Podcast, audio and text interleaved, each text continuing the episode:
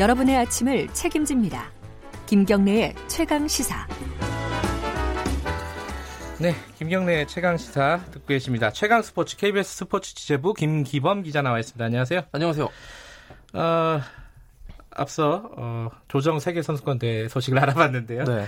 자, 다른 어, 해외 스포츠 소식 좀 알아보죠. 유효, 어, 유럽 축구 챔피언스 리그 손흥민 선수 나왔죠? 네, 오늘 안 뛸 줄 알았는데 나왔거든요. 근데 이게 나오게 된 상황이 별로 좀 좋은 상황이 아니었어요. 막판에 조금 나온 거죠? 네, 후반 이십팔 분에 교체 투입돼가지고 한 네. 이십이 분 정도 뛰었습니다.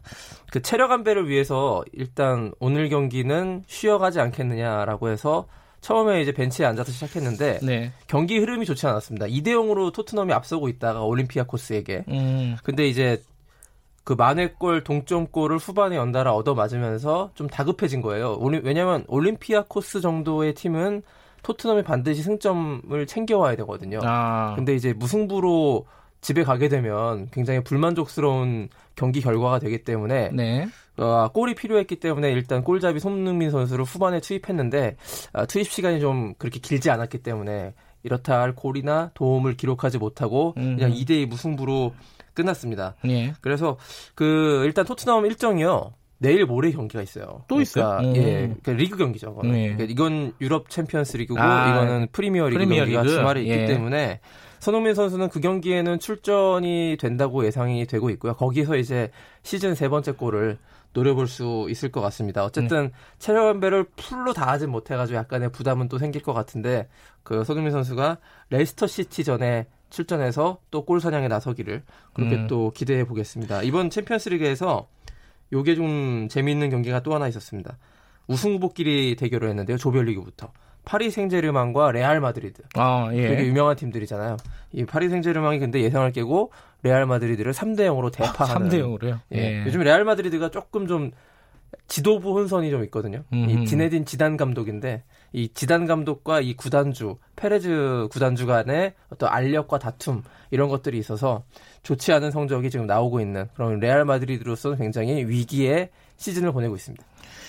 호날두 유벤투스는 어떻게 됐어요? 네, 이 대 이로 무승부했고요. 아. 그 유벤투스의 호날두 선수는 골을 기록하지 못했네요. 아, 그래요. 알겠습니다. 챔피언스 리그 소식은 뭐 계속 들어오겠네요, 앞으로도. 네. 예. 국내 축구 소식 좀 알아보죠. 뭐 아마추어의 대반란? 이건 무슨 얘기입니까? 그 축구에서 이런 얘기 있습니다. 칼레의 기적이라는 얘기가 있습니다. 칼레의 기적? 예. 뭐예요? 프랑스 사 부 리그 칼레라는 팀이요. 네. 지난 이천 년에 그 에프에이컵이라는 게 프로와 아마추어를 통틀어서 최강팀을 가리는 음. 게 에프에이컵이거든요. 축구협회컵입니다. 네. 예. 거기는 이제 그러니까 아마추어 팀들도 출전할 수 있는 거예요. 동호인 클럽까지. 아, 클럽까지? 예. 예. 그 유럽의 사 부 리그면은 동호인에 가까운 그런 예. 클럽인데 그 팀이 에프에이컵 결승에 오른 일이 있었어요. 그래가지고 기적과도 같은 일이어서 칼레의 기적이다 이렇게 부릅니다. 그래서 네. 우리가 아마추어의 반란이 일어났을 때 축구 용어로 아, 칼레의 기적이 재현됐습니다. 이렇게 음. 얘기하는데 정말 우리나라의 화성에프씨가 한국판 칼레의 기적에 거의 근접해가고 있습니다. 화성에프씨. 네, 어제 네. 이제 화성에프씨가 사 부 리그 팀이거든요. 네. 우리나라에. 그 일 부 리그 최고 명문이라고 할 수 있는 수원 삼성한테 어제 사 강 일 차전에서 일 대 영으로 이겼어요. 아, 수원 삼성 굉장히 어떡해. 네, 이게 수원 삼성 입장에서 굉장히 좀 좀 치욕적인 네. 그런 경기고 실제로 경기 끝나고 나서 수원 서포터스 팬들이 네. 감독에게 항의를 하다가 이제 감독이 사과를 하는 일까지 벌어지기도 했는데 예. 뭐 수원이 졌다는 거에 의미를 두기보다 화성에프씨가 이런 아마추어 반란을 일으켰다는 거에 조금 더 좀 방점을 두는 것이 맞는 것 같고요. 네. 그 좀 더 스토리가 있었던 것이요. 그 화성에프씨의 결승골을 넣은 선수가 수원 삼성에서 방출된 선수예요. 아, 그래요? 네, 그래서 저 문준호 선수가 결승골을 넣어서 일 대 영으로 이기는 더욱더 스토리가 좀 있었던 음. 그런 경기가 아니었나 예. 싶고요. 이제 화성에프씨가 팔 강에서 경남에프씨를 이겼고요. 이거 경남에프씨도 네. 프로축구팀인데요.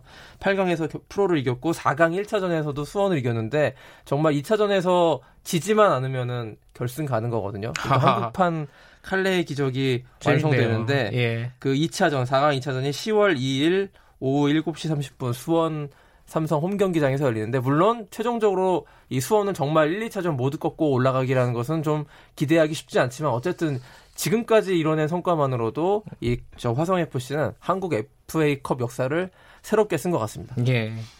프로야구 소식 좀 알아보죠. 예. 그 양현종 선수가 시즌을 마감했다고요? 그렇습니다. 왜냐하면 기아의 양현종 투수잖아요. 예. 기아가 이제 가을 야구는 못 나가기 때문에 예. 마지막 저 등판을 해가지고 네. 유종의 미를 거두고 그제 엔씨 다이노스 경기 전에 경기에서 어, 마무리했습니다.